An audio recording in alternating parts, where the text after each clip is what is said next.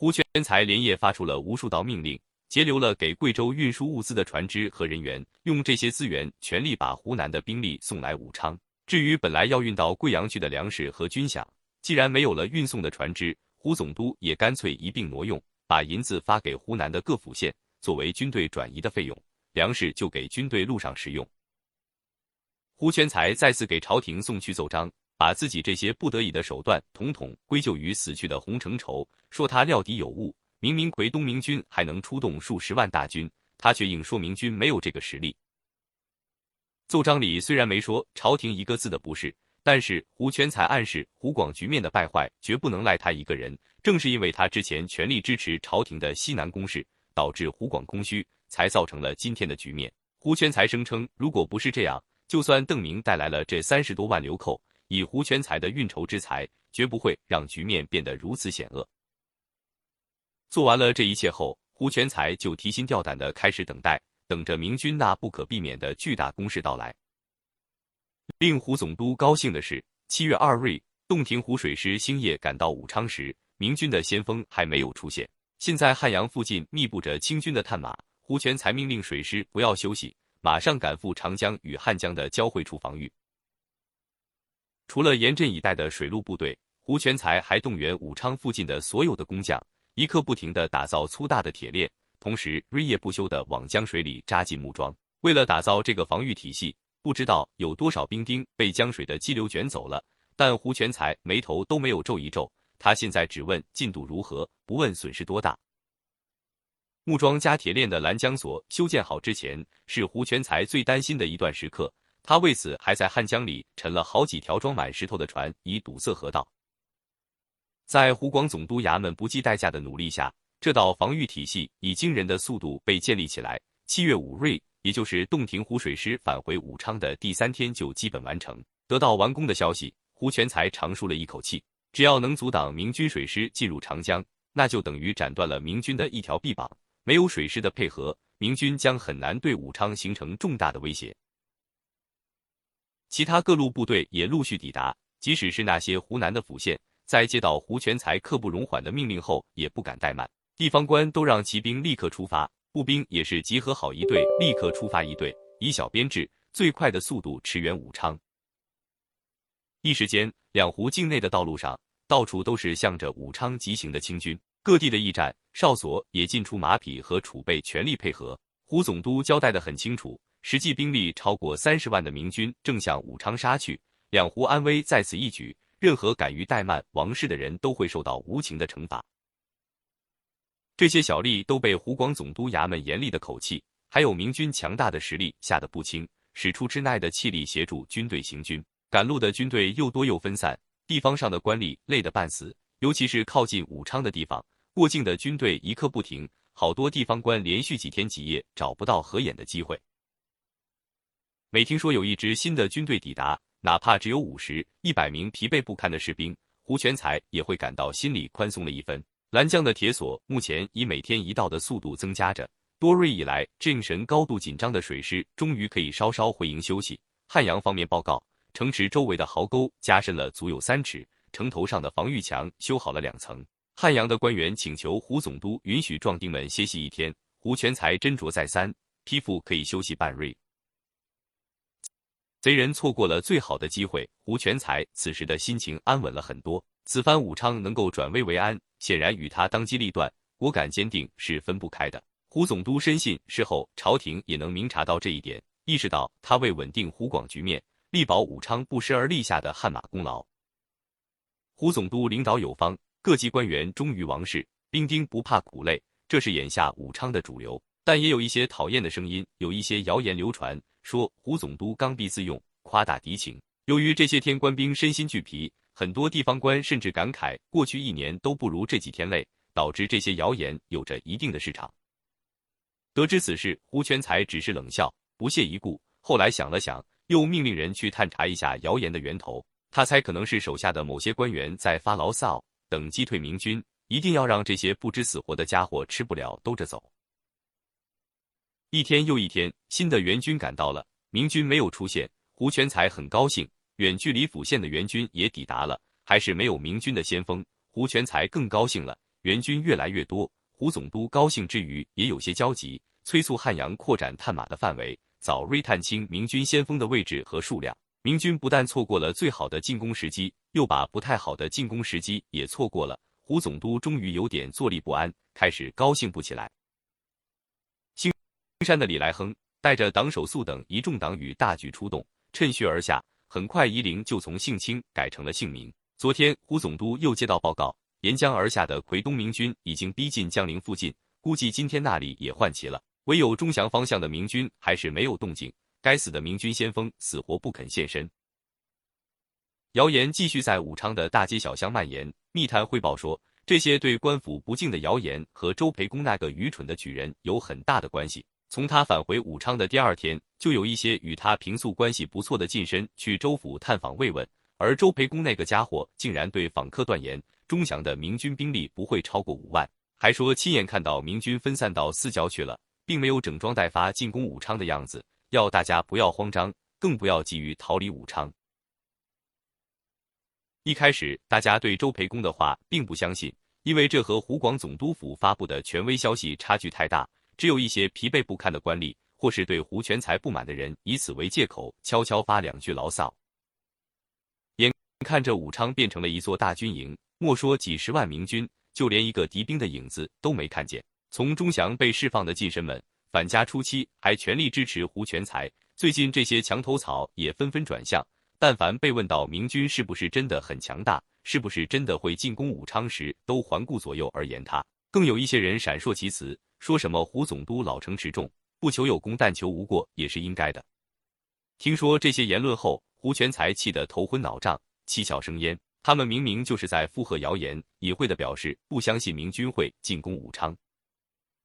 现在各各地辛苦赶来的官兵都在暗地里议论胡总督欺重，就连湖广总督衙门内部也开始不稳，有不少人在私下质疑胡全才的英明决定。昨天有个幕僚躲躲闪闪的向胡全才提议派一队探马去钟祥，看看邓明到底在干什么。虽然知道底下的人对自己缺乏绝对的信任，但胡全才真没想到，居然有人敢当面羞辱自己。这个幕僚被当堂拖出去打了二十大板。今天，胡全才又在衙门里枯坐了一上午，望眼欲穿的等着汉阳那里送来的情报。每次有使者抵达时，他都又是紧张又是充满了期待，盼望这个使者报告说发现了一眼望不到边的流寇。但每一次都让胡总督失望。前些日子，胡全才曾经命令汉阳的官员，不管是否发现敌情，白天要每个时辰一报，有事报事，无事报平安，每天派来六波使者。那时，每当有使者来报平安的时候，胡全才的心情都很好，但现在情况完全变了。每隔一个时辰，就有一个使者骑着快马，踏着武昌的大道，风驰电掣的从城门冲到衙门，让全城的人都看得清清楚楚。胡总督断言的明军仍是没来，这简直就是当众扇耳光。胡全才堂堂的封疆大吏，怎么能这样一天数次的被羞辱？不过有了昨天那个倒霉蛋的前车之鉴，今天衙门里无论文官武将，无一例外的眼观鼻。鼻关心，谁也不站出来讲话。明军肯定是要来的，越来的晚就说明他们准备的越妥当，时间拖得越久就说明他们到来的时间更近。毫无疑问，要听从胡总督的英明判断。又被当众羞辱了两次，文武官员和幕僚们用余光看到总督大人在椅子上挪动着身体，看起来快要坐不住了。嗯嗯，胡全才支吾着，对属下说道：“传令给汉阳，无事就不用再来报平安了。”堂中众人都满脸严肃恭谨的应是。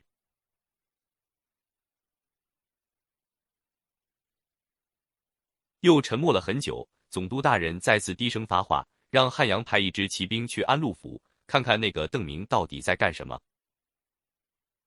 元宗帝从郊县回到钟祥府城，正和邓明讨论返回奎东的瑞城。钟祥一战后，明清两军就进入相安无事的状态。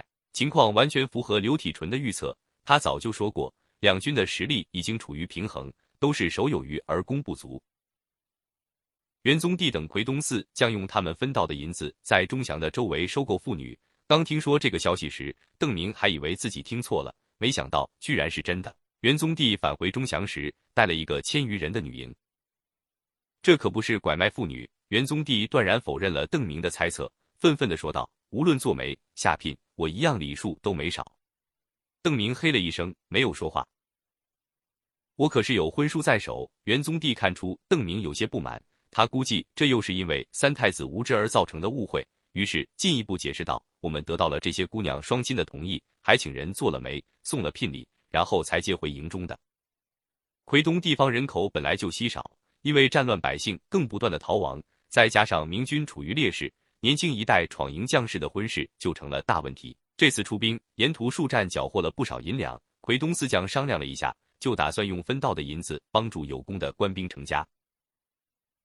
被明军占领的云阳、襄阳、安陆三府境内有大量贫困的百姓，其中有不少人终年在饥饿中挣扎，被沉重的税负和欠下的债务压得直不起腰。奎东明军就向这些百姓收购他们的女儿，只要他们同意把女儿嫁给闯营官兵，奎东明军就会付给他们几十两银子和几担粮食，高于当地穷苦人家的聘礼。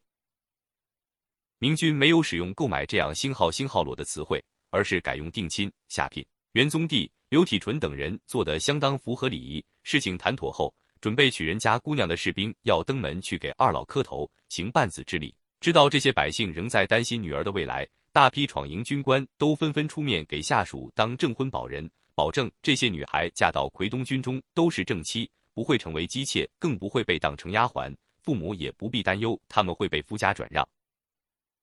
不过，在邓明看来，依旧是买卖妇女。但是这个时代的其他人都不同意他的看法，比如赵天霸就很赞赏奎东明军的礼数周到。那些一向对闯营横挑鼻子竖挑眼的李兴汉等川军，听闻此事后，也纷纷竖起大拇指，称赞奎东众将士仁义之师。女营里都是大脚的农家姑娘，而且都有了夫家，所以无法送来服侍提督。我明天去给提督买两个丫鬟吧。元宗帝察言观 S.E。觉得邓明好像有什么难以启齿的心里话，急忙解释道：“奎东的军属也得帮着干活，所以元宗帝他们不让部下讨城里的小脚女子为妻，而且从钟祥到大昌路途遥远，带着这些农家姑娘行军也比较容易。谢谢袁将军的好意，不必了。”邓明觉得自己刚二十，还不用着急婚事。他没有谈过恋爱，对爱情还有些憧憬，对购买妇女也有抵触情绪。不过周围的人不是这么看。这个时代，十六七的男子当爹的不少，尤其是富家子弟，更是结婚的早。为了避免元宗帝买丫鬟送上门来，邓明就解释道：“我喜欢什么样的人，你们都不知道。其实我也一直在找，就是找不到，不然我自己早就买了。”提督不要太挑剔了。元宗第一想也是这个道理，不过他依旧觉得邓明二十还单身有星号星号分体统。我宁尝仙桃一口，不食烂杏三筐。邓明开玩笑道。见元宗帝似乎还没有死心，又急忙补充道：“再说我还要去南京，不常常看，怎么知道是仙桃还是烂杏？不喜欢可以送人吗？要是担心没人可送，就送给我。”元宗帝笑着说道：“可以先放在凤姐养着吗？”